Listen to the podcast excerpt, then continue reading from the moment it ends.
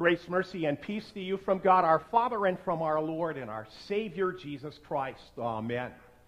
Our lesson for today comes to us from the epistle lesson. Paul writes, I appeal to you, Philemon, on the basis of love.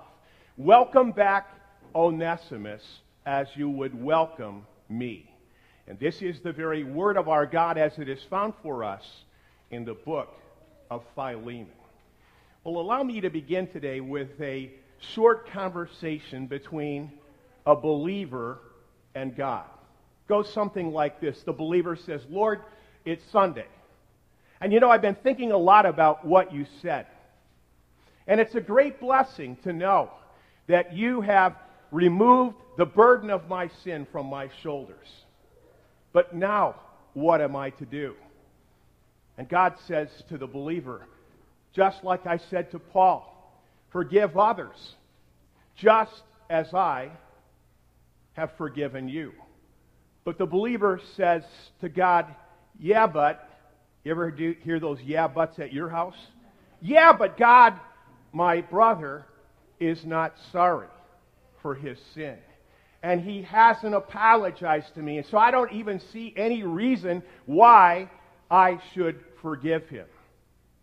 But God says, didn't I tell you in Matthew's gospel if someone sins against you? Go to that person, show him his fault just between the two of you. And the believer says, You mean, God, I can't wait for a phone call or a text? You mean I have to go and help him repent? And God says, Remember this. Whoever turns a sinner, whoever turns a sinner away from his error, saves him from death and covers a multitude of sins. The believer says, But God, I don't feel like it. God, I don't want to forgive him. I want to make him squirm. I want to make him suffer just so that he understands how much he has hurt me. But once again, God says, Did I not tell you? If you do not forgive the sins of others, your Father will not forgive you. And the believer says, Fine, fine, God, I'll go to my brother and I'll lay it on him. But God says, I want to remind you, you who are spiritual, you ought to restore your brother with a sense of gentleness. And you need to be careful that you do not become holier than thou. I added that last part. Believer says, So let me get this straight, God. You want me to repent of my sin. You want me to help my brother do the same. So is repentance a good work? Is repentance something that will help me earn heaven? And God replies, No, repentance is not a good work. Repentance is an expression of faith. And your faith is a gift from me. And you are saved totally by my grace. Finally, the believer says, So, what's going to happen to my brother? Are you going to use that line on him that goes something like this Vengeance is mine, saith the Lord? And God says, The same thing that happened to you will happen to your brother. Repent so that your sin may be wiped away. Turn to the Lord in faith so that you might enjoy refreshing times at the hand of the Lord. So ends our skit.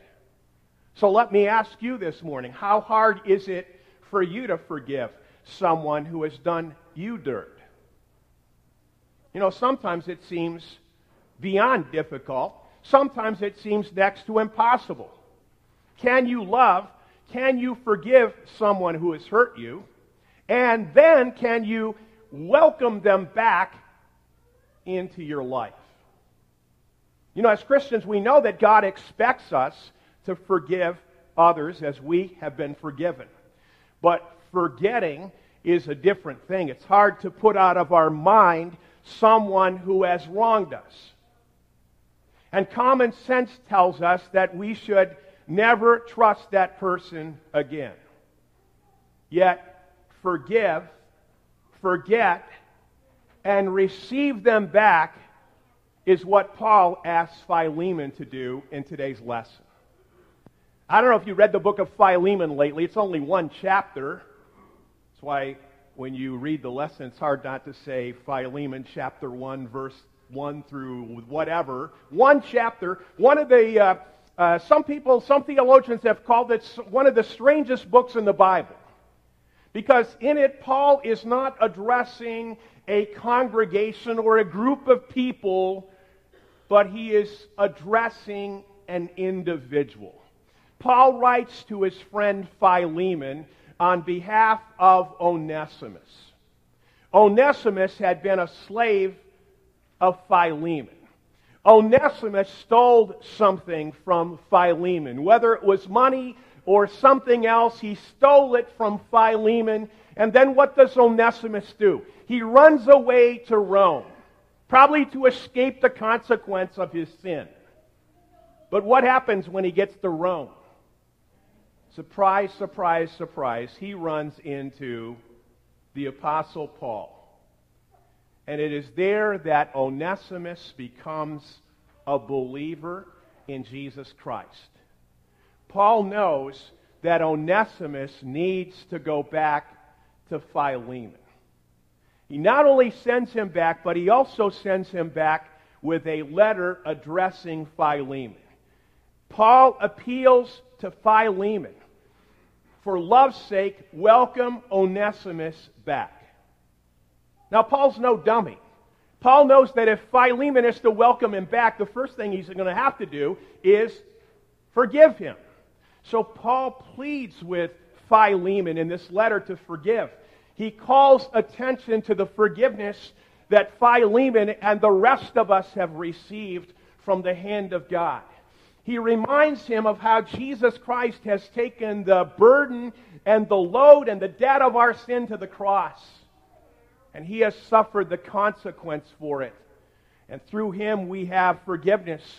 And we have a relationship now that has been restored, not only with God, but with one another. So Paul becomes for Philemon and Onesimus sort of like a living object lesson of what Jesus would do for each of them. Now, Philemon certainly has every right to punish Onesimus according to Roman law. Onesimus deserved the full punishment of Roman law for his criminal behavior. And yet, both of these guys, Philemon and Onesimus, both of them have been redeemed by one Savior.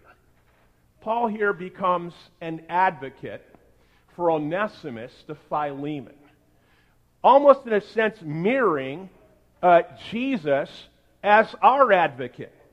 He is the go between between a holy God and between us sinful people.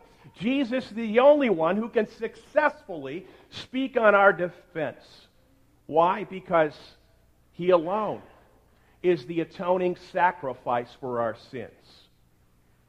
You know, we too are judged greatly by our sins of selfishness, greed, and yet, in spite of that, God takes our sin and he charges it to Jesus' account. How great is that? By his crucial act of pardon, he buries our sin. And now, through faith in him, worked by the Holy Spirit, we are no longer condemned. Instead, now we are called to trust in Christ's reconciling compassion. Again, we are to trust and we are to act empowered by the Holy Spirit to love God and to forgive those who sin against us. Of course, strengthened and empowered by God's grace, we can, we can do the will of God. We can seek to do what is pleasing to God. But having said that, when someone does you dirt, we struggle. This morning we find ourselves in Philemon's shoes. He struggled to do what was pleasing to God. when he received Paul's letter concerning Onesimus. You know that he had to be thinking about what should I do? I know what I should do, but it's hard. And then, of course, when we're presented with this situation in our own life, what do we do? We can manufacture all kinds of fake reasons why we shouldn't forgive that other person in our life. But then we think to ourselves, but we too are selfish and greedy. We too are sinful. And God calls us again today to acknowledge our sins before Him, but also to acknowledge that He alone is our divine shepherd, that He alone can rescue us and restore us in the power of His promises. It's true that Onesimus had not lived up to his name. You know what Onesimus means? It means useful. Useful. Onesimus had not been useful to Philemon. He runs away to avoid the consequence of his sin. And now Philemon is asked to put this sin behind him, to forgive it, to wipe out this account, and not even inflict the minimum penalty upon a runaway slave. Anybody know what the minimum penalty was for a runaway slave in those days? It was branding. Branding that person. So, like Philemon, we have the grace to do what God wants. We have been given by the power of the Holy Spirit to do that which is pleasing to Him and for the good of one another. And so Paul is urging Philemon, as he is urging us, Philemon, show him the grace of God. The grace that has been shown to you repeatedly in your life. Receive Onesimus back for good as a brother in the Lord. So here's the big question for us today Whom will you and I go to today? To whom will the Lord send us? A brother, a sister who has done us dirt that we don't feel like forgiving. Maybe it's a spouse, maybe it's a neighbor, maybe it's uh, our children, maybe it's a fellow brother or sister in Christ. And we can be sure that the rest of the world is watching us. They're watching how we deal with one another. They're watching not only our words, but also our actions. And we can be sure that the places where we live and work, there are all kinds of skeptics. And most of us sitting here today have experienced being in Philemon's shoes. We know God's love. We know that we have been forgiven in Christ. And we know that He has empowered us because He has forgiven us. We have a special advantage. Because He has forgiven us in Christ Jesus, He empowers us to forgive one another. And one last thing before I bring this to a close God calls us not only to be in the forgiveness business, but He calls us to receive and welcome that brother or sister back again. Sort of reminds me of the gospel account of the prodigal son. The father welcomes the prodigal back. He not only welcomes him back, but he treats him with honor and respect. And you say to yourself, What are you thinking? This son who did you dirt, who wasted away your inheritance, and yet he welcomes him back with open arms and he treats him with honor and respect. Thank God he wipes away our sin. He removes it as far as the east is from the west. He removes it from his memory.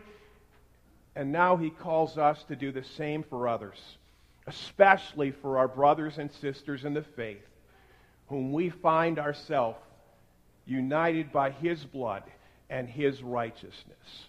That's the good word for this Labor Day weekend. Amen. We pray. Heavenly Father, we thank you for the great gift that you give to us in the forgiveness of our sins. As we've said so many times, you came into this world to do for us what we could not do. As Ella spoke about today, your love is beyond comprehension. It is patient, it is kind, it does not envy, it does not boast, it is not proud, it is not rude, it is not self seeking, it is not easily angered. It keeps no record of wrongs, it does not delight in evil, but it rejoices in the truth, and it always trusts, it always hopes. True love always perseveres, it never fails. Help us, Lord, by your Holy Spirit to live in your love and to act upon your love as we deal with those around us. We pray and we ask this in Jesus' name. And all of God's people said, Amen.